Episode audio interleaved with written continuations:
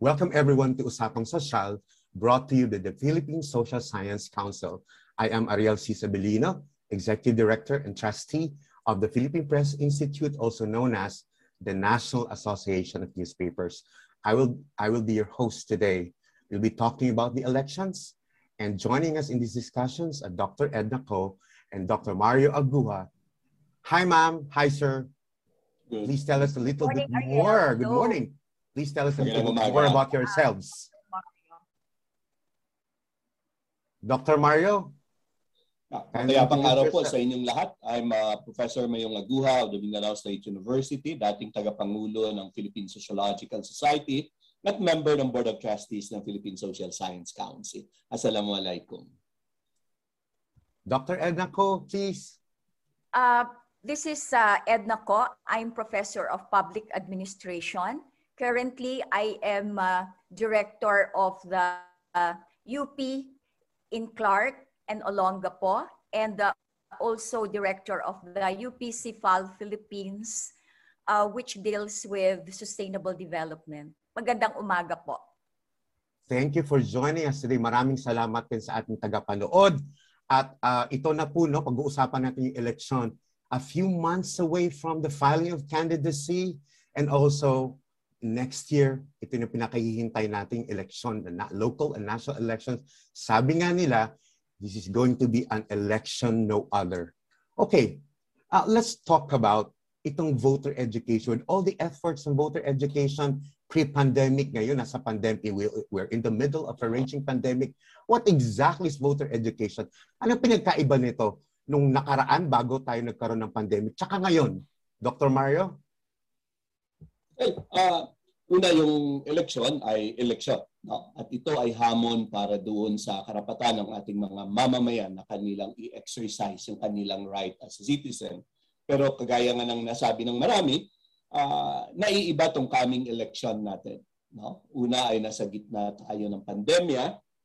Tapos, nandiyan din yung mas lalong lumalakas na gamit ng technology Mm. para sa darating na halala ng maraming mga partido. Sa tingin ko, malaking epekto nito, no, yung dalawang yon dito sa ating darating na halalan. Dr. Edna, um, what are we looking forward to? Uh, we have technology. We have a problem with uh, in, internet infrastructure, connectivity, but uh, we're also anticipating the final guidelines from the Commission on Elections for uh, uh, for voting for coverage of the elections. Um, anong pagkakaiba nito ngayon na uh, na meron tayong uh, with all the issues hounding us about um, e- electoral um, integrity. Actually, Ariel, ah, tama ka dyan, ano? Itong 2022 election, super mahalaga, super naiiba. Bakit siya naiiba? Kasi nasa gitna tayo ng pandemic. How can we proceed to an exercise that will require people's presence, people's participation, given the limits and the boundaries of physical interaction? So napakahirap nito at isa itong malaking-malaking hamon sa isang bansa na katulad ng Pilipinas na kung saan na medyo mahina ang ating connectivity, ang infrastruktura natin sa digital technology ay napaka ah, kulang at ah, this will be ah, dealt with very ah, importantly para maging ah, ma- makalahok ang maraming tao. Election is really the moment of participation of ordinary citizens. Pero so ito yung isang malaking ah, question mark. Kakayanin ba ng pandemya ang paglahok sa election? Ikalawa, napaka-significant ng 2022 national election. Pipili tayo ng bagong pambansang pamunuan. Hindi ito isang lokal na eleksyon, bagaman at tumatagos hanggang sa lokal, pero ito ay uh, naghuhudyat na tayo ba ay nagmamadali, very eager na magpalit ng liderato? I think with or without our desire, kailangan magkaroon ng bagong pangulo, 'di ba? Batay sa ating konstitusyon. Pero yung isa din, may mga malalalim na tanong. sa gitna ng pandemya, sino ang liderato na pwedeng tumugon at kagyat-kagyat na makatulong, makaahon tayo mula sa pandemya. So merong twin ano to no, uh, magkakambal na dalawang P. Political exercise ng election at yung ikalawa ay in the middle of a pandemic. So pandemya at political exercise, people's participation. Napakahalaga. Yeah. Dr. Edna, you mentioned about pakikilahok. There will be first-time voters and a lot will be we're pretty sure a lot will be voting for the first time. Um, how do you encourage first-time voters to really uh, go out and register and then vote in the next elections, understanding the need to exercise their constitutional right to vote? Actually, uh, you hit the, the, the, the, the, the nail on its head. No? Uh, ang unang tanong, uh, sa gitna ng ating sitwasyon, paano natin ito maeengganyo, magiging uh, parang ano no, uh, nakakasiguro na merong uh, participation. I think ang isang saving uh, grace ng ating 2022 election is the fact that young people are emerging as the biggest block of our voting population. At dahil ito yung kabataan, medyo may pagkateki, ano, may kasanayan sa technology, siguro nakaka-encourage yung pakikilahok ng young people who are a significant sector to make election really participatory. So, uh, ang downside nito, baka ma-alienate dahil sa use of technology, uh, yung problem sa connectivity, kung online yung forma ng ating pagrehistro, pagboto, at takot ang tao na lumabas, kagaya nating lahat, I mean, makaka, magiging deterrent ito dun sa uh, ma-encourage ang ibang section ng society na makilahok. But then again, I'll go to the first point. Kaya lang ako nagpipin ako ng hope na ang redeeming uh, sector natin ngayon, the youth. And they are critical but not loudly critical. Alam nila, observers sila sa nangyayari. They they uh, and and probably we need to engage some more the young people. Sila ang botante ng natatangi nating panahon. Uh, digitally uh, mature, may kakayanan, mag-engage. Uh, kailangan siguro himukin pa, uh, i-encourage pa ano ang parameters ng pagpili, ano ang magandang pag-uusap tungkol sa leadership change. So I think yun yung isang hamon natin sa voter education. But uh, indeed, young people nag-a-align sa new form of electoral exercise which is digital, dependent on technology to a large extent, mula sa pagrehistro hanggang sa pagboto. At uh, ito ay uh, lalangoy tayo doon sa partisipasyon ng mga kabataan natin. Dr. Mario, let's talk about stumbling blocks. Dr. Enrico mentioned yeah. about challenges uh, amidst mm-hmm the backdrop of pandemic, and then we got to rely on voters to really go out and register and vote. Um, do you think there's a social culture divide and digit, digital divide as well? Oo, ang tingin ko, Ariel, no, uh, sundan ko na yun si Ma'am Edna, meron kang banggaan ng kultura in the coming elections. Una ay ang katadasang kultura sa eleksyon ay hakutan ng tao, paramihan ng tao kada rally hirap tayong gawin yan dahil sa pandemya. No? So maghahanap ka ano yung alternative ngayon no? Uh, para ibenta ng mga kandidato yung kanilang sarili. Kasi alam naman natin sa nakaraan talagang hakot-hakot yan. No? Gumagasto ng malaki kada rally yung ating mga kandidato. So ano yung alternative natin dyan? Pangalawa ay uh, kung magso-social media tayo, I think ko ito yung uh, ito yung uh, magiging main arena ng kampanyahan ng ating mga kandidato, lalo na yung sa national position. Pero alam naman natin na maraming kababayan natin, except siguro sa mga kabataan na nasabi ni uh, uh, Ma'am Edna kanina, marami sa ating mga kababayan ay wala namang access sa platform na yan. Oo. Pag tiningnan mo, Ariel, no, generational din ito eh. Di ba, uh, Ma'am Edna, no?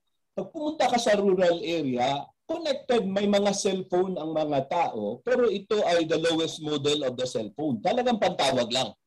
No, karamihan yan, na pantawag lang. Yung mga bata, yun yung mas mga techie. Kaya na nasusundan nila. So kung yung kampanya gagawin online, which I think baka yun yung mangyayari, marami kang madi-disadvantage unless na i-open natin yung traditional medium, halimbawa radio.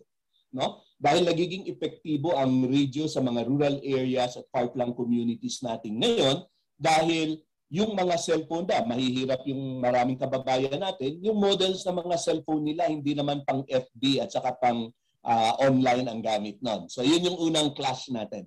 Pangalawa, I, I do agree malaki ang papel ng mga kabataan no at kaya nilang habulin tong pagbabago ng technology sa election natin pero let us also remember, this generation ay ito rin yung very impatient. No? Tingnan natin halimbawa, voters registration natin, ang haba-haba ng pila. Hindi tayo nakamove using technology for that.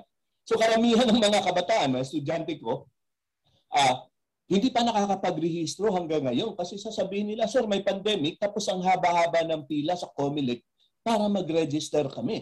No? So hindi natin siya na-elevate. Kaya nga, uh, in in our department for example uh, Ariel uh, talagang nag-head count kami ng mga estudyante na nag-register. And I know there's one university in the country na nagpa-contest sila per college and department sa dami ng percentage ng estudyante na nakarehistro. Kasi at the end of the day, yung exercise natin ng ating karapatan sa eleksyon ay walang silbi kung hindi nagsisimula doon sa level ng registration ng ating mga kababayan. So tingin ko yun yung mga stumbling block. Tapos syempre, uh, nakakatakot kung nag-social uh, media platform ka kasi hindi ko alam kung paano yung monitoring and regulation niya. No? Kasi anybody now can just post anything for or against any candidate. Ang problema, pag nag-block propaganda, ma-block propaganda ka lang ng one hour, malayo nang naabot niyan, tapos ka na as a candidate. No? So paano yung policy natin at regulation para diyan, no? Hindi ko alam kung ito ay napapaghandaan na ng ating COMELEC, pero ito ay chances are ito yung malaking venue talaga ng kiskisan sa darating na halalan natin. And I see it a big stumbling block. Uh, yeah. Dr. Mario, uh, binagit niyo yung kultura. I'm talking about age-old problem or culture on vote buying, nepotism. Um, yeah win, looking for winnability, uh, voting for the same popular candidates. How do we counter? How we turn them around? Yes, na napakaganda na na-mention mo yan, Ariel. No? Una ay mananatili sa kaming nahalalan yung uh, yung mga big families natin. Uh, uh, nakikita naman natin ngayon na, no? At sila yung may mas kapangyarihan at may resources. So that's one end.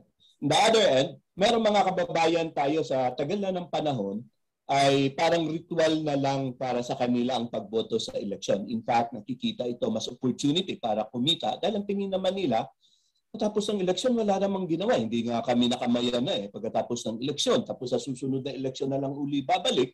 No? So, nag-develop ng ganong kultura sa mga kababayan natin na ito yung eleksyon no? na pwede kang hakutin, merong nagbibigay ng pera and etc.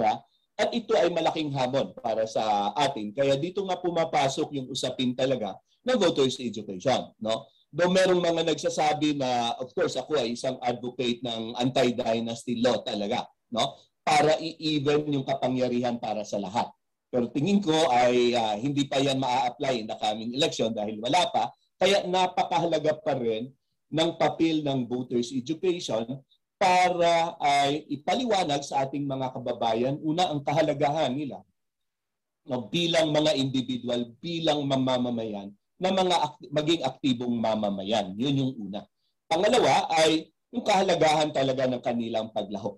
No? Sa isang demokrasya, hindi magiging maunlad ang ating demokrasya kung ang ating mga kababayan ay hindi nagtitake ng responsibility at hindi nakagkilahok. Naiintindihan ko, Ariel, yung problema talaga na kawalan ng kapangyarihan ng marami no sa panahon ng eleksyon kasi tingin nila hindi naman nagdi-determine ng eleksyon yung aking boto, di ba?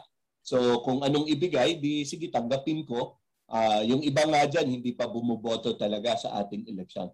At ito yung kwan, uh, wala akong wala akong specific na sagot, kundi ay babaan, upuan, kausapin yung mga kababayan na yan at i-engage. But yun nga, kagaya ng nasabi ni Dr. Ko kanina, ang problema talaga, hindi natin nagagawa yung mga forma ng uh, kadalasang ginagawa natin ng voters education in the past kasi nga dahil sa limitasyon na sinet ng pandemya doon sa face-to-face conversation.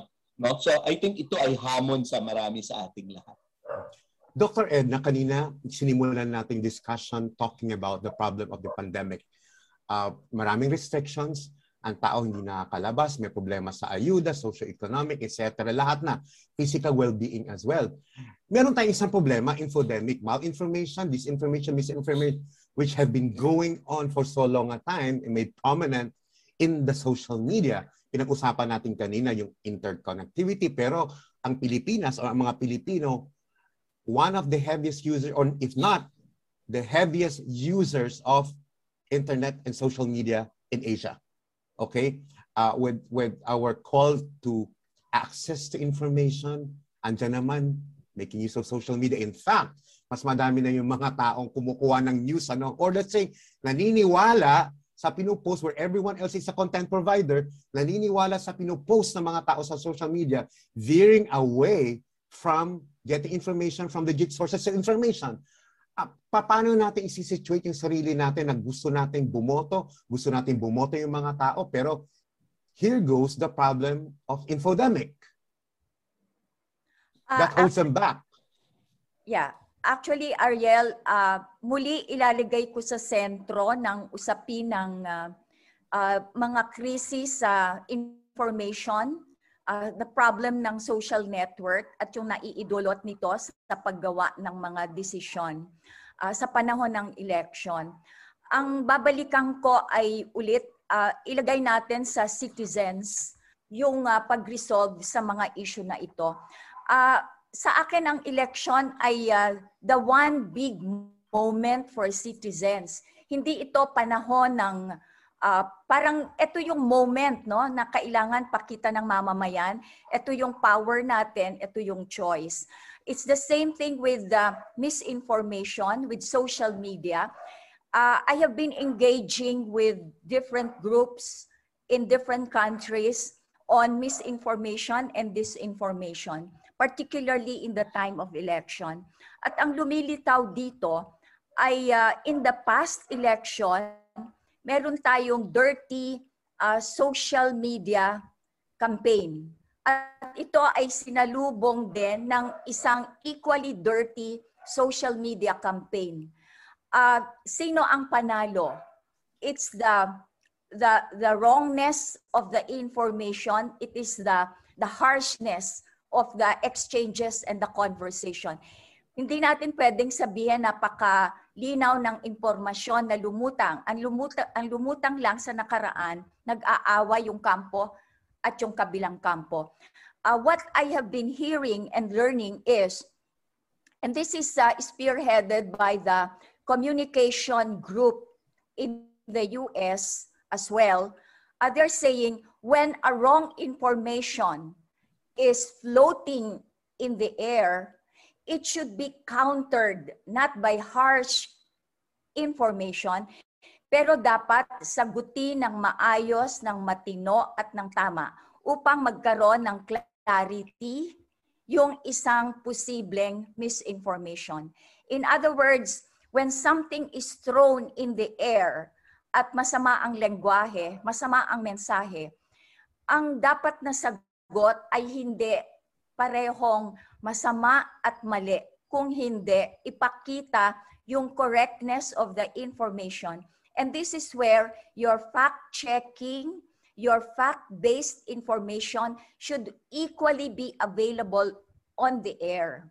Para nang sa ganon, kung ako ay uh, kung ako ay watcher lang, kung ako ay isang uh, lurker sa social media, nakikita ko alin sa dalawa ang aking paniniwalaan dahil may facts, tama, at mahusay yung modality ng pagsagot. I think this is what seems to be coming out now from those who would like to advocate social, responsible social media work. At ito yung isang magandang lumutang bilang alin ang masama at alin yung tama. Uh, yung pagsagot ay hindi kailangang equally rude, equally, sorry for the word, uh, hindi dapat sagutin, kung hindi, sagutin ng facts, ng information, ng data. And I think at the end of the day, anyone who watches will be able to weigh things. And social media will be helpful for me because I will be guided by the correctness of the information and I can make a decision. Uh, in the past, ang nangyayari, we shut down on social media because both camps are equally uh, nagsasagutan ng rude. No? But I think ito yung nagsusurface ngayon sa maraming bansa. Sa United Kingdom, sa US, even in Southeast Asia, ito na yung ilang uh, learning na maganda siguro pag-isipan din ng Pilipino. Kasi sabi mo nga, Ariel, tayo yung isang napakalaking user ng social media at ng internet. So this is one way probably that we can uh, do for those uh, who are engaging in social media.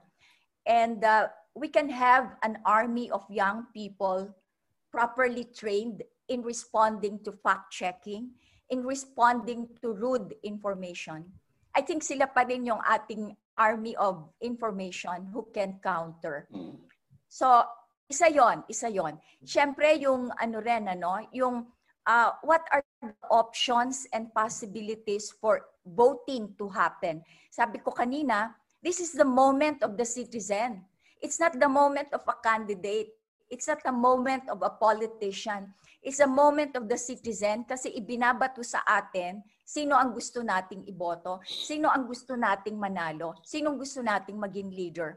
And in that sense, if it is in the hands of citizens, painstakingly siguro, how do we deal with the challenges of the limitations of the pandemic? Pagtsagaan ng kabataan yung, kasi ang registration may dalawang parte, isang online at isang physical. Yung online, filling in the information to register, ay doable online ng kabataan. Yung pagpunta sa sa sa physically present dahil ika-counter check ito ng COMELEC, uh, ito yung kung saan kami sa bahagi because I'm a member also of the NAMFREL, the National Movement for Free Election, and we are talking to COMELEC to say uh, can there be additional facilities that beyond the maliit na kwarto ng COMELEC na nasa loob ng isang LGU uh, building, uh, tingnan yung possibility na magamit sa panahon ng pandemya yung ilang spaces na kung saan uh, maging dagdag na espasyo so that we can guarantee physical distancing so that people will be feeling safe na safe naman pumunta ron and let it go by word of mouth na okay lang pumunta physically kasi safe. So in other words, again, citizens' decision. But putting the information to the citizens to make them decide and be uh, involved and participate. Don't give up their votes. Ito na, Dr. Yeah. That's very long. Yeah. Ito, ito na, Dr. Ellen, Dr. Mario, no? uh, binanggit yun, maganda binanggit yung army. We need an army of citizens to fight this information infodemic and mm-hmm. to really encourage people to be out there at the fore to exercise the right to vote amidst the restrictions. Pero let's talk about accountability. Uh, who's to, made, to be made accountable? Itong mga meron tayong trolling, propagandizing, and content providers are being demonized and bastardized for the work on social media. And then you have the fear factor as well. At ito na, yun ang pagpapa. And they're getting more sophisticated because, you know, systemic controlling and uh, all these people running the, the troll armies, etc., are getting to be more, more advanced than probably than the fact checkers ourselves, right? You, know, advocating for truth telling, etc., etc. Um, and then you talk about that one big moment, not to miss the chance to really exercise a vote and vote wisely who, whoever wisely is, as, as we jokingly say. Um, paano, ang, ang, ang accountability nito, uh, nasa gobyerno, nasa mga other stakeholders, tayong lahat, pero uh, how enough is enough? Kulang pa ba? Uh, Ariel, can I answer that last question? Sure, sure. Uh, government itself has admitted, COMELEC itself has admitted that they are not in a position right now to uh, correct the the pollution that's taking place on the air in terms of uh, yung mga kuro-kuro, yung mga lumalabas, uh, paano ito uh, i-regulate, mahirap gawin. And I think uh, Commission on Election for One has admitted wala silang nakikita pang paraan kung paano i-regulate. In other words, the regulatory function and with humility, COMELEC has admitted it, hindi pa namin yan uh, nakikita na kaya nilang gawin. And therefore, again, it goes back to us as citizens. Kung ganyan, i-regulate natin ang toxic conversation by letting some facts surface. Hindi kailangang isang scientific fact-checking, although the Philippines Social Science Council can contribute to fact-checking in a scholarly way. Pero yung fact-checking na uh, kung ako taga rito sa barangay na ito at alam ko yung nangyayari, I will come in to say, uh, as far as I know, this barangay in my locality, ito ang procedure na ina-adapt. And that clears whatever confusion or misinformation that is taking place on the air. So regulatory by government, uh, parang it's a question mark at this point. Kaya ba natin? Parang hindi pa. Parang wala. No? Categorically, we heard it. But therefore, exactly that's why it's called social media. It's in the hands of citizens. It's in the hands of citizens who are paid for by politicians. It's in the hands of citizens who believe that the facts should come out. So again, citizen talaga ang election eh. Election is about you and me and us as citizens. Ito lang talaga ang moment ko. Ito lang talaga ang panahon ko. I will take the revenge now because I will I will choose a, a candidate who did not serve and I will choose someone. So it is my choice. It is the moment of citizens. Yun na natumbok mo na yung choosing the right candidates, okay? And not missing the chance, not missing that moment. Dr. Mario, let's talk about yes. standards or qualifications. What are we supposed to be looking at? We've been talking about uh, voting the right candidate, looking at qualifications. Edukasyon ba, edukasyon ba kailangan nating tingnan? Puso at galing. Paano ba, Dr. Mario? Siyempre, uh, yung minimum standard ng kandidato natin ay sinet naman ng ating constitution. No? Uh, so tingin ko, ito ay kaya napakahalaga talaga ng kampanya para ipakilala at i-amplify ng mga kandidato. Una, ano na yung kanilang kasanayan. No? Pangalawa, ano ba ang gusto nilang gawin willing silang gawin. No? Kung gagawin nila, syempre game of chance yan para sa ating mga kababayan, but nevertheless ay ma- yun yung magiging basihan natin dapat. Kaya napakahalaga talaga na malinis yung mga platforms na gagamitin na kung saan ay lalabas ang katotohanan sa mga kandidato, no? Kasi maaaring ang ating kandidato ay walang PhD, pero ito naman ay talagang kumilo sa ating sektor, naglingkod sa ating mga kababayan, dapat ay makita at makinig, mapakinggan, no? Kasi sa social media ngayon, pwede mong ipakita pwede mo ring marinig. No? So napakaganda rin ng platform na ito. But at the end of the day, kagaya nga ng sabi ni Dr. Ko, uh, pag hindi tayo nakibahagi mga kababayan, maaaring ang pinakamalaking casualty ng halalan na ito ay ang katotohanan. No? Truth become a casualty because candidates will win by manipulating the truth.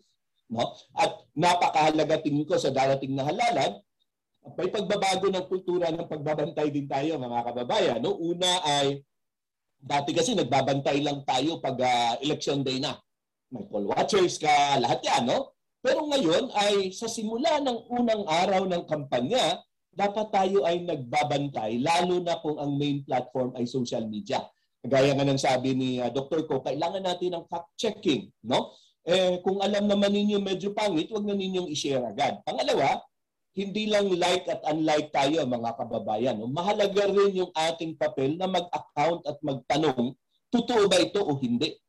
No? Kasi ang pinopromote nito mga kandidato. Then I think we have a responsibility to ask at ito yung gusto ko sa sinabi ni uh, Dr. Ko na hindi lang batuhan ng dumi ito kundi ay hingiin sa mga partidos na ipaliwanag yung mga nakikita nila. Kasi ang hirap pag na-reduce tayo ng likes and dislikes lang, no? Or ng mga memes lang or posters. Kasi na nakikita ko, Ariel, uh, instead na pagandahan ng qualification or anong gagawin ng ating mga kandidato, malilimit lang ito sa isang poster na nakapost.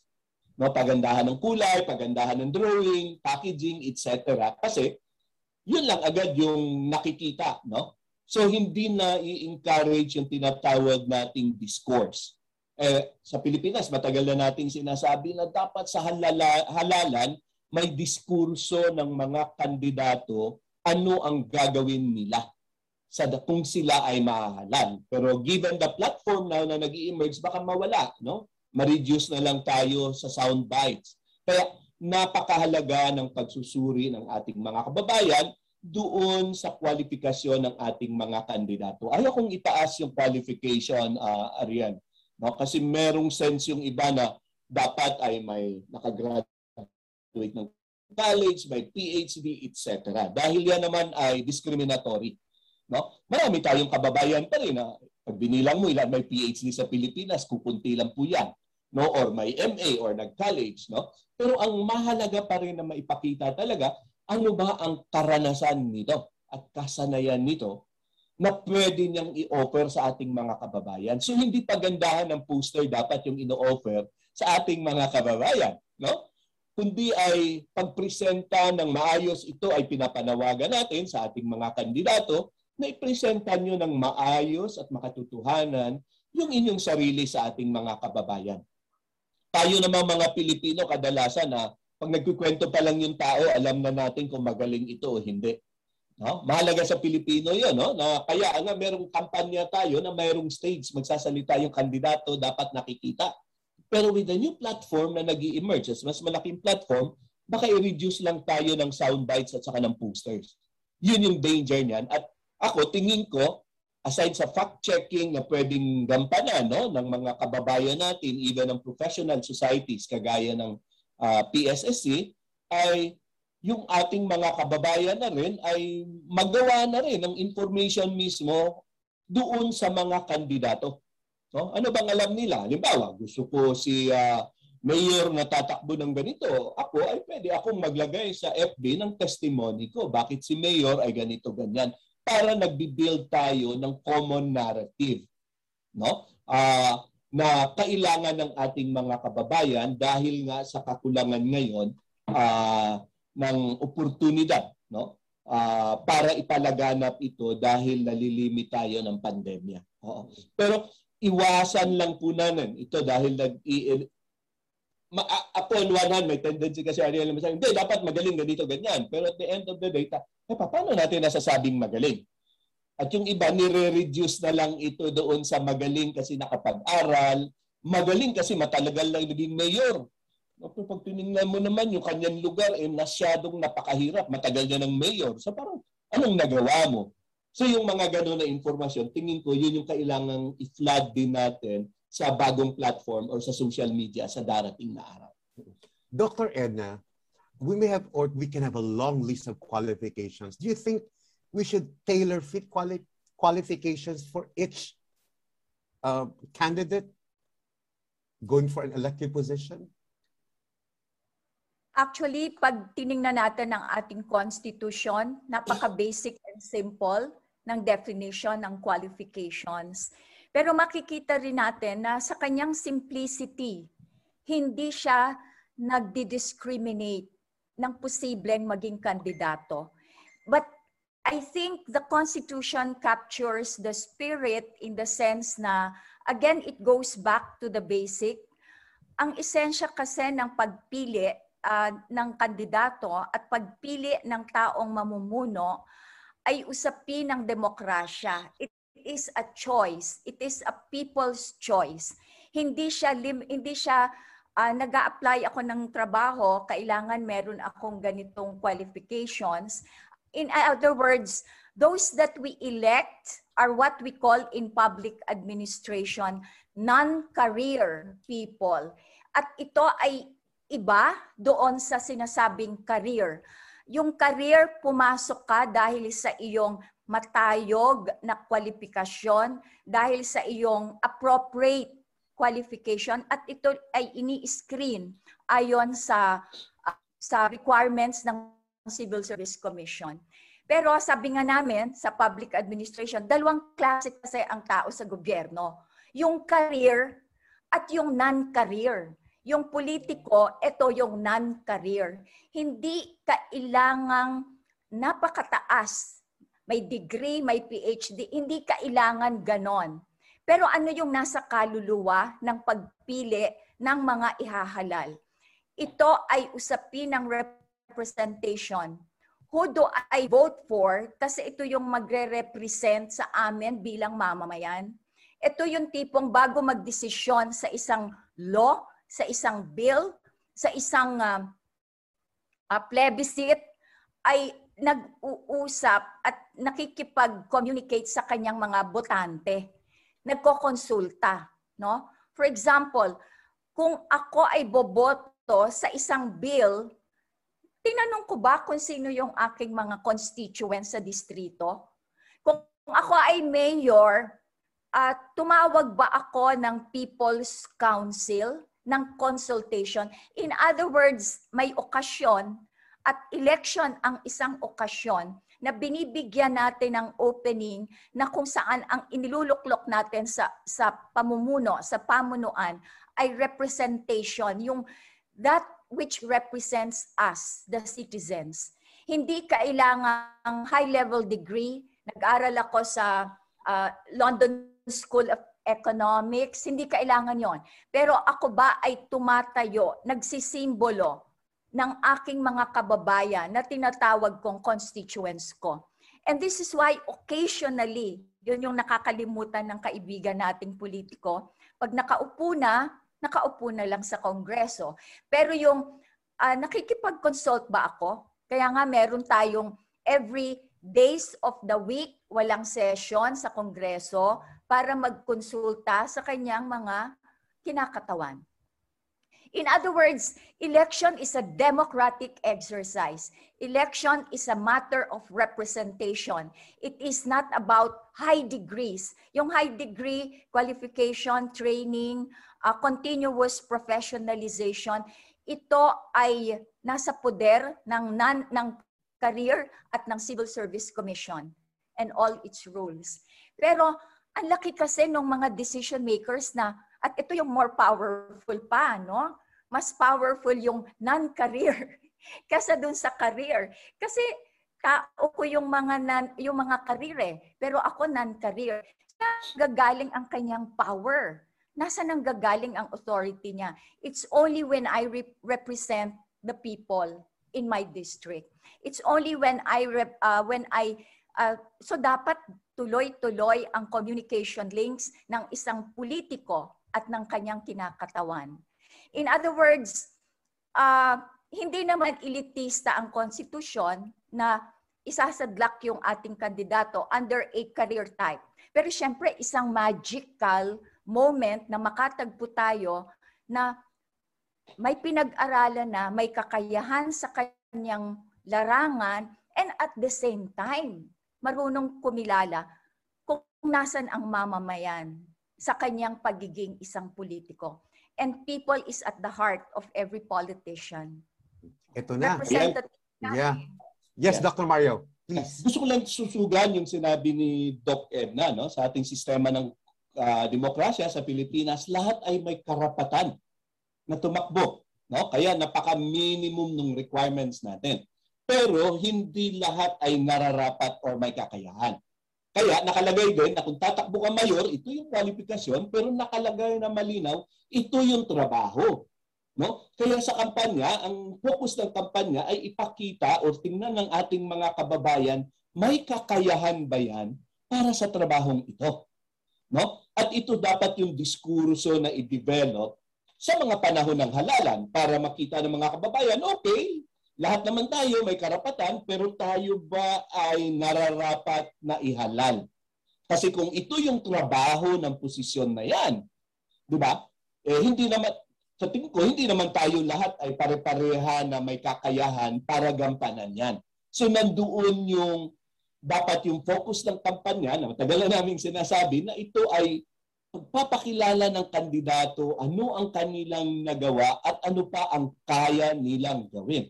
At ito yung platform uh, platform based na kampanyahan, no? Hindi siya na ay kasi wala kang ganito or ganyan na degree na sinasabi nga nakagaya ng mga nasa career natin, pero at least merong pwedeng ipakita or kung wala pa mang maipakita, merong mga magagandang idea, no? Kasi merong ganun eh, may mga nananalo no sa election dahil napakaganda ng mga idea na prini-present nila at mukhang kapado nila paanong gawin. So yun yung purpose ng voters education na i-refocus ang ating mga kababayan na sa pag-i-exercise ng ating karapatan, ito yung mga mahalaga mga bagay na dapat ay tinitingnan natin sa panahon po ng halalan. Hindi lang kung sino ang nakakapagbigay, di ba, Doc Edna? No? Kasi hindi ko alam ngayon paano magbibigay. Baka load ang ibigay, ano? Gcash. kampanya, Gcash ba, di ba? Ay, nako. Oo. Ito na. Ariel, can I... Yes, Dr. Edna. Yes, Please, go. Kasi I, I, I want to uh, switch the light, uh, focus the light on uh, the candidates, ano? parang yung candidates kailangan din magkaroon ng education in the sense na merong kandidato uh, na nagamit ko na yung tatlong termino mm. ng uh, pagiging isang uh, pagiging isang uh, uh, let's say vice may uh, sabihin natin counselor no in a small town counselor ang gawain kasi ng counselor ay gumawa ng local laws no mm. mag-deliberate uh, yung paggawa ng mga ordinansya, ng ordinances, uh, iba ang kanyang nature eh. Hindi kasi madaling sabihin, eh naka three terms na akong counselor, no? Uh, tatakbo ako bilang mayor. It's not whim. It is not just uh, because I have, I want to run for this. Dapat kilalanin at alamin din ng kandidato at i-check natin. Kaya ba niyang maging mayor? Mayor kasi is executive no? Operational, operator, uh, taga-implement, taga-oversee ng mga isinasagawa paggamit ng tamang pondo doon sa mga proyekto at batay sa plano ng isang city or town. Uh, iba ang nature ng gawain ng isang executive mula doon sa isang ang nature ng work ay legislative. Ang hirap din ng gawain ng vice mayor. Akala ng vice mayor, uh, nakaupo lang siya doon. Siya ang nagko-convene ng mga councilors. Pero sila yung nagpapatakbo at nagpapakita kung paanong klase, anong klaseng local laws ang ipapa, ipapasa. No? So in other words, it's a very uh, grueling job, analytical. It should be, uh, kailangan meron din siyang sense ng deliberative no pinag-aaralan consistency ng ating mga batas minsan may national law hindi niya alam may national law nagpasa sila sa lokal ng local ordinance hindi naka-align doon sa national law and this is where the political hulabaloo gets into the center so kailangan alam ng kandidato hindi lang ito voters education na the politicians education is again a challenge na kailangang harapin natin sa panahon ng election. Alam mo ba yung position na yan? Kung anong ginagawa niya? I heard one vice governor saying, oh my God, it's a tough job. Never again will I run for it. No? Kasi na-realize niya, akala niya, uh, if you're pretty and if you're uh, nice and okay na yon eh, no? na winnable ka, hindi eh, hindi lang winnability itong sinasabi natin. At yung iba, Edna. kababayan natin. so, yung iba, akala nila nag-aantay lang na mamatay yung mayor, no? Correct. Oo, Oo nga. No, eh, you're Vice fine. Governor. Ako, eh, my God, nakakapagod kaya yung trabaho na yan. Oo. Know the functions. Pero tayo din, as voter, Hmm. bakit ko siya iboboto bilang isang mayor? Bakit ko siya iboboto bilang isang vice governor? It's a tough job. To legislate is a tough job. Ang dami dyan, ah, gumagawa ng trabaho nila batay sa kanilang dreams. Pero hindi na nire-review kung ano ang existing law, kung ano ang limitasyon ng existing law, dapat ba yung revise, i-revise, baguhin, i-amend. Ah, paano yung, in other words, it's a highly, ah, I wouldn't say intellectual, but it's a very highly mental kind of work. Alam ba yan ng kandidato mismo? That's a question mark. Ah, hindi lang lahat about the voters na sila mismo tatakbo. Parang ang lakas naman ng loob nyo kung wala kang kakayanan para dun sa ganong klaseng gawain, di ba? So in that sense, uh, uh, kailangan ding mag, mag-isip. Kailangan din tayo as voter, we say, pero hindi siya. eh. When some people come to me, I will run for this. And I would say, bakit? Ano ang iyong, I mean, short of saying, but not really, no? Anong K mo para tumakbo? Anong kakayanan? no? Ito na. It's, it's a very harsh question. Yeah. But this is at the heart of voters' Correct. education. This is really getting very interesting. You talked about representation, public service, at pinag-uusapan na natin yung mga tao mismo ha, yung mga kandidato, mga mga opisyales na natin na na- naluklok natin at iluluklok pa. Um, ito na. Uh, okay. What can Ariel, you one say? point. Sige, sige. Bago ito, ito magiging medyo Oo. controversial to pero kayo po muna, Dr. Edna. Ergo, it is not popularity. Ang sagot dun sa tanong ko, Yes. bakit ka tatakbo? It is not about because I'm winnable, because I'm popular, because gusto ako ng magaling akong mangakit ng mga tao na boboto. Yun yung sinasabi natin, no? In in a very complicated way, eh gagawin mo dapat yung trabaho mo ah, pagka naandyan ka, kaya mo ba yan? So in other words, it's election is not about popularity. Doon po nang gagaling yung yung statement na yon. Am I am do I know what I am aiming for? Go ahead. Sorry Ariel for No, no, no, it's okay. interrupting. Ayel, Ayel, sorry. Yes, Dr. sorry. uh, Dr. Mario, go ahead. Before Kaya I go to... buhay pa Yes. si ah, Dolphy, maraming nag-encourage kay Dolphy na tumakbo. Sabi ni Dolphy, ang problema ko, paano kung manalo ako? Di ba? Anong gagawin ko? I think dapat yung ating mga kandidato na may ganyang sense. Pero Yes. ngayon kasi parang ang habol lang ay manalo lang. No? Hindi tinitingnan na ano ang gagawin. And this I like with dahil maraming tumatakbo uli ngayon, no? Ah, I, I think one of the candidates I really love to follow in the past, for example, Raul Rocco and even Miriam, no? Kasi pag tumatakbo ng eleksyon yung mga yun, may detalye anong ginawa nila. Si Miriam Cantelio, gaano karaming batas ang nagawa ko, gaano karaming panahon ako nagbigay ng lecture, nag-constituency work, ina-account yung kanilang trabaho. Dahil ang marami naman dyan, nasa kongreso, eh, kukuya-kuya-kuy, wala man lang naipasa kahit isang batas. No? Or dahil na isama lang yung pangalan niya, ngayon maraming nag-claim, sila raw nagpasa ng batas na yan, pero co-author lang sila. Eh, alam mo naman sa kongreso, lahat pwede co-author eh. Pag nag-second reading na, di ba, sasabihin na, all the, those who are present will be made as co-author of this legislation. Di ba? So, ginagamit nila. So maganda i-account yan, no? even in the local, lalo na sa local, gaano karami umatid ng session ito.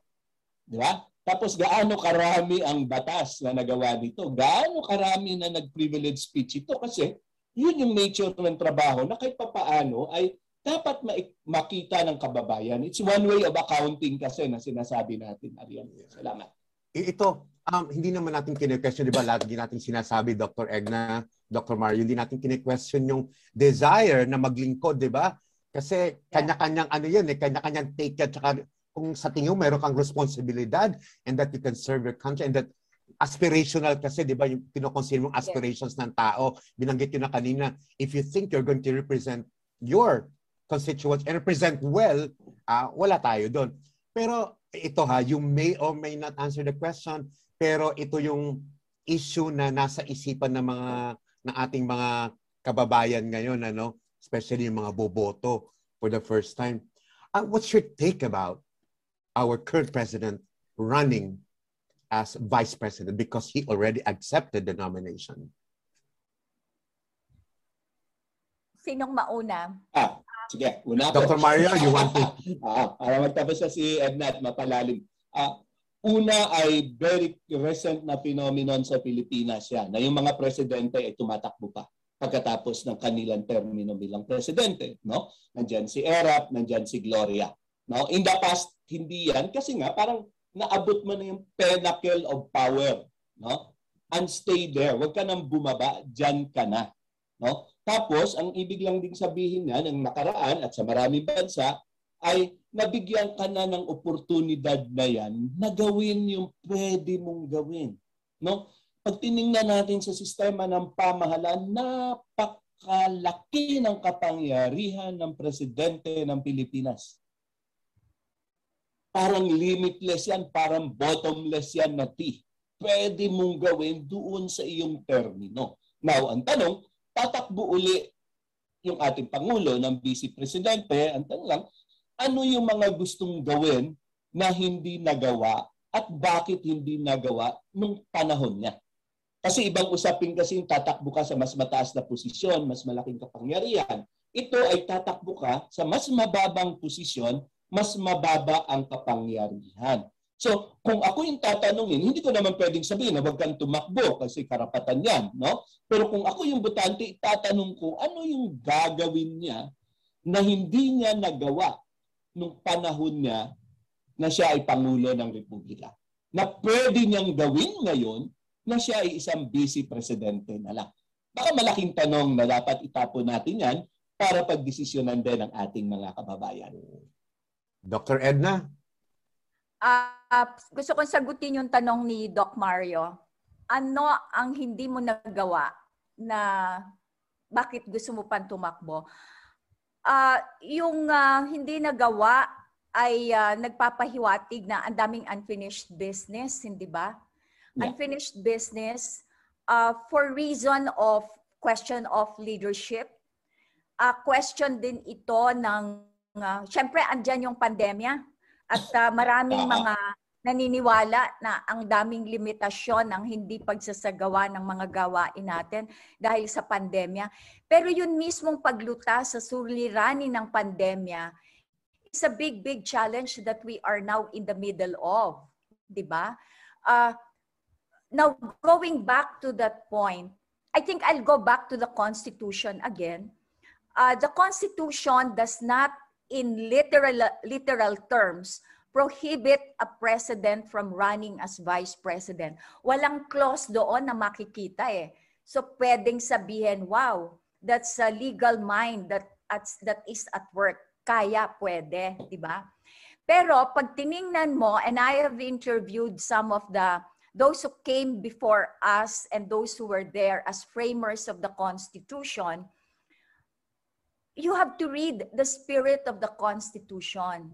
Ang espiritu niya, kaya nililimita ang termino ng presidente, ay para hindi mag-continuous stay in power. Pero, ang sinasabi mo nga, uh, while it is the spirit, wala namang literal na nakalagay sa Constitution. And therefore, where do we see ourselves moving? Uh, now that, let's say, the president declared acceptance of running for vice presidency. Sa korte po tayo hahantong. Uh, this has to be filed by a group who question that and this will have to be sorted out by the Supreme Court. Yun po yung isang ending. But as I always say, ito yung rule, ito yung constitution, pero nasan ang mamamayan? Again, the other interesting question, kahit na tinanggap, at the end of the day, people will have to make judgment. Kahit tumakbo, will people vote for this person? Uh, panahon na ulit ng election, pan- panahon na nasuriin yung kanina pinag-uusapan natin. What did you do? What did you not do? On this basis, parang test sa klase eh, no? Anong ginawa mo? Ipapasaba kita.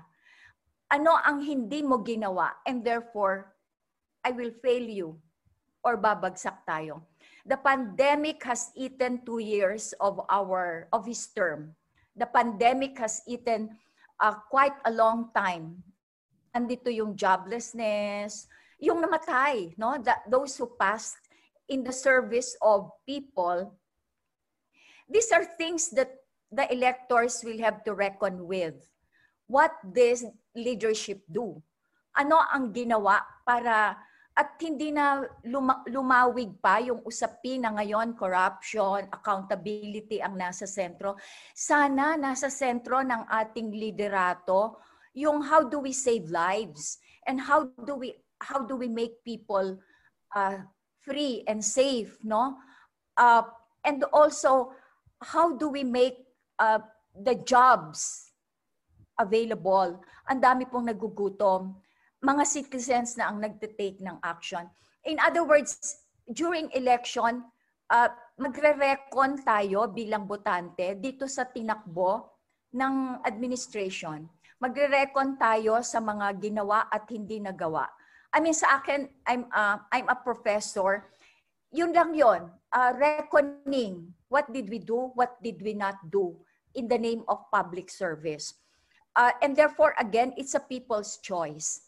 No, iba pang usapin yung usapin ng legal, usapin ng constitution, pero isang mabigat na test is the the people's choice during election. And I hope our people will come to the senses. Be fair. Be fair. No, I'm not saying I'm against or in favor of X candidate or X person. But let's be fair with our lives and what this country deserves even more. In fact, ang ang na-imagine ko ang sagot dun sa tanong sa voters education, what does this country need at this point in time? What is the need of the community na nagma, nagkakamatayan, kulang ang health facilities, etc. We do not deserve this. Uh, we deserve something better. No? So mag-reconcile tayo uh, sa akin future looking rather maliban sa reckoning ng nakaraan future looking eh I will vote for someone who I think can redeem us from the pandemic immediately can redeem us for un, from unemployment from joblessness and the economy in a great flop. No, I have been watching for second nights now the US Open. Napaka nakakaingit po.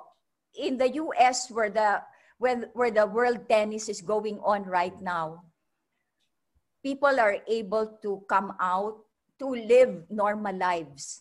Yung sa atin, para tayong mga daga, we have to be kept. Because for almost two years, siguro hindi tayo nakakakita ng tamang uh, paraan kung paano i-manage ang pandemic at paano rin magkakaroon ng participation ang mga tao sa panahon ng pandemic. In other words, the election will make us look back but also look ahead, look forward, no? Sabi nga ng mga Singaporeans, apat na A yan eh. Looking across, learning from others, looking ahead, planning, thinking for the future. Uh, uh, ano to? Uh, I forgot the other two A's. Looking across, looking ahead, looking again, i-review, review natin.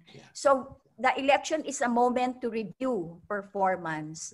The election is a moment to look ahead. What do I aspire for my country? Is it more of the same? Or is it something that I want to change? No? So sa akin, ito lang ho, in a very academic kind of uh, reflection, uh, I adopt the, the Singaporean's way of public administration.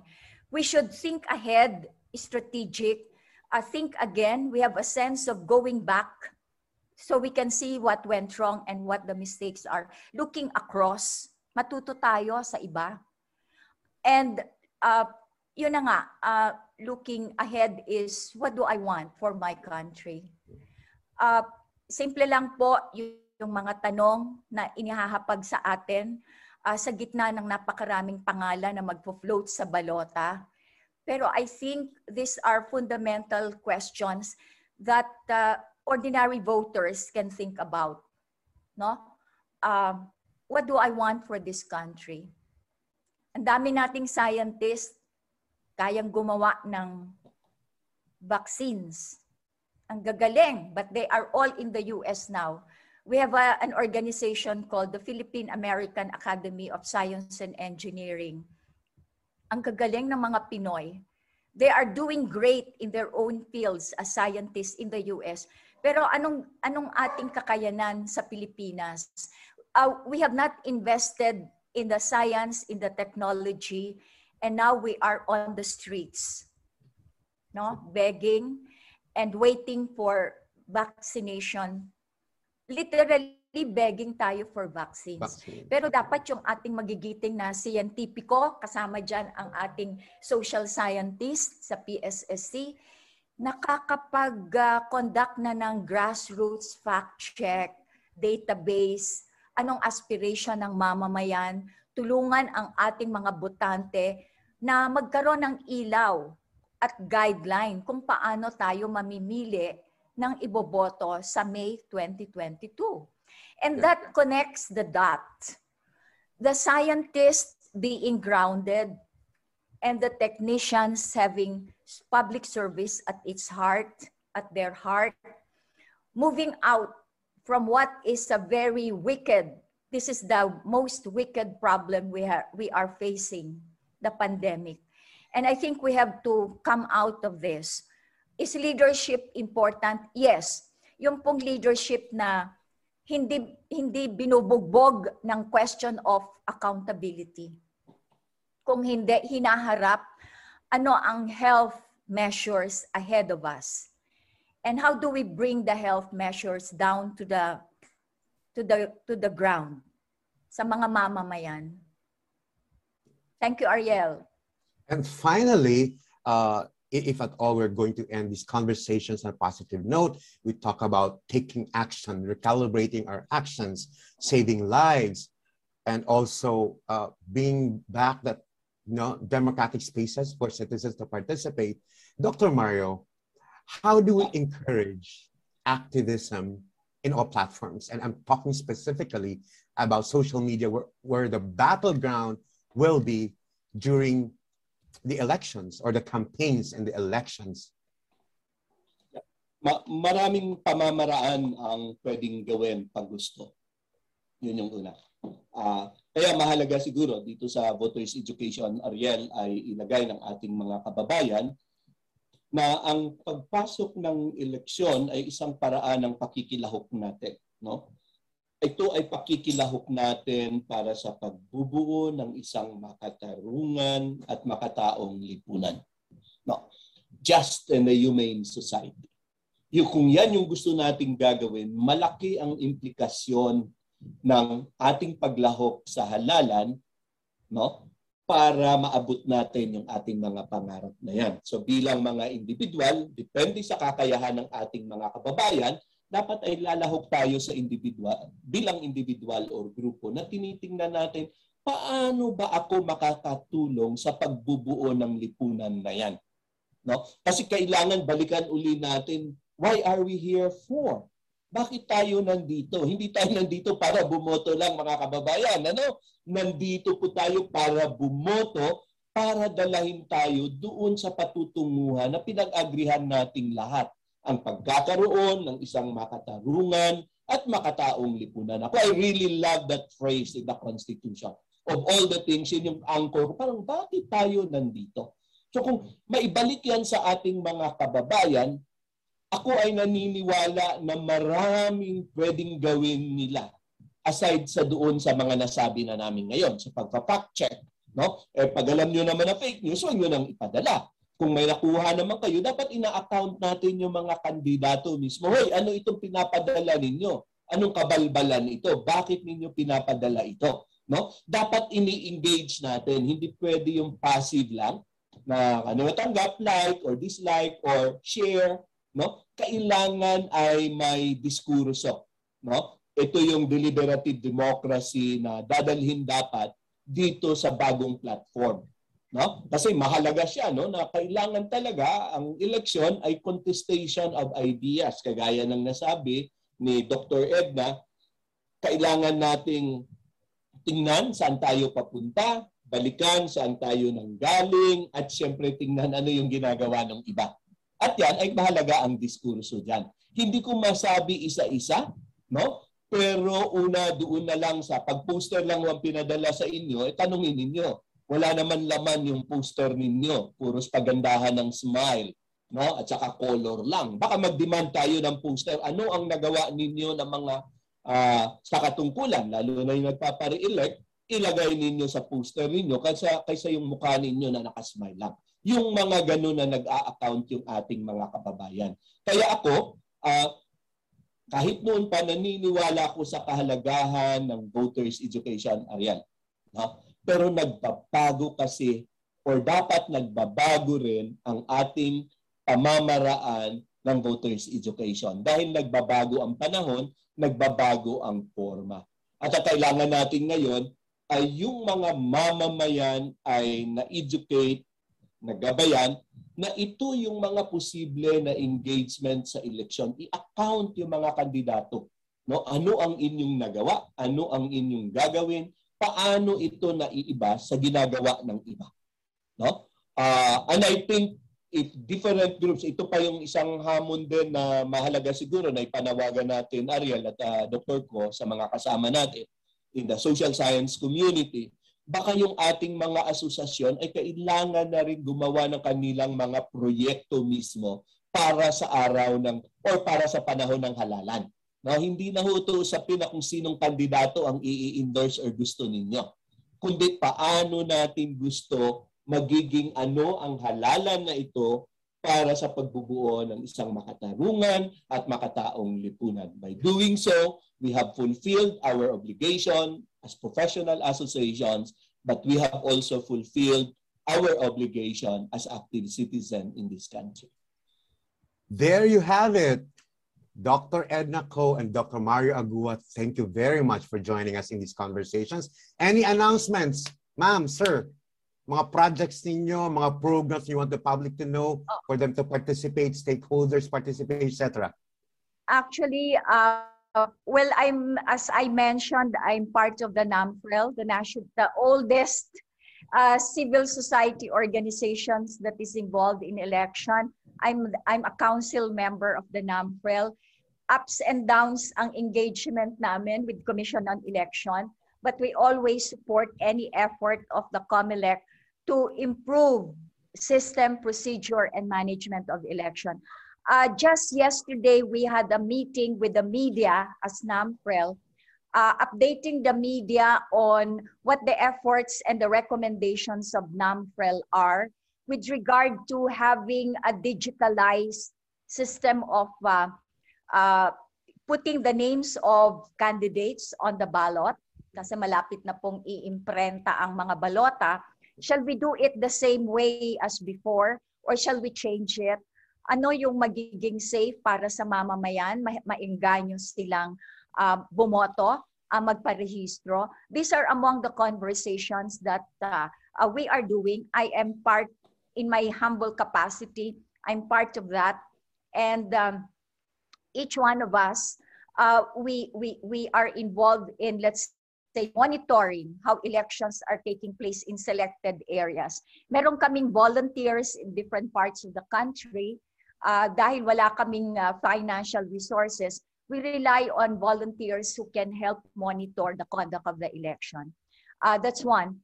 I'm also, uh, uh, yung, hindi naman kahit na ano, but pinipili ko po yung pag-engage sa media kasi napaka-powerful ng media para maipaabot sa ating mga uh, kababayan yung issue na dapat harapin sa panahon ng election. So I I try to uh, accept, accommodate invitations. Like tonight, I will be with the Rappler uh, at 6 p.m. Uh, I have been uh, in the in the in the on on some uh, TV interviews. I entertain it. Uh, again, lahat yan online, ano? Ang dami online And finally, our very own social science world. I commend Philippine Social Science Council for, you know, getting into this podcast. This is one way of joining in into the bandwagon of technology and information. So, uh, maganda po ito. Sana ituloy-tuloy ni Dr. Portus at ng kanyang uh, mga kasamahan sa PSSC na makilahok ang PSSC dito. I'm also member of the National Research Council and uh, uh, ngayon ang isa naming pinagtutuunan uh, na effort ay yung makibahagi sa mga usapin ng climate crisis. So I I I I am recommend I was recommended by the NRCP to sit in the technical panel ng Climate Change Commission uh, to to show uh, to educate people to help educate people on the very complex uh, mix between uh, uh, movement of people, migration, at saka yung ating uh, climate crisis. Parang strange couple yan, pero may kinalaman sa isa't isa. No? So I think in our own humble capacity, uh, in my own um, community where I live, we have a very active homeowners association. Engage, always engage. Conversation on election, on cleaning up. So these are all, uh, I mean, it's living our lives yeah. as uh, social uh, science people, as social leaders in our, at our level, in our community. Maraming salamat, PSSC. Dr. Ariel, you're a wonderful host. Thank you. You got your hands full, Dr. Edna. Thank you very much for joining us today. Dr. Mario, any announcement? Last yes, minute uh, announcements. Short lang na announcement, uh, Ariel, ano, sa mga kababayan natin. Sure, sure. Ano yung mga kasalukuyang nag-iinit na mga issue sa ating lipunan, magkakaroon ng uh, paunang konferensya ang Philippine Sociological Society. Ito po ay sa October 1 to 5. Online po yung mga activities na yan. At syempre, yung aming pinagsamahan din ni Doc Edna, ang uh, ah, PSPA or Philippine Society for Public Administration magkakaroon din ng kanyang taunang konferensya sa October 22 at 23.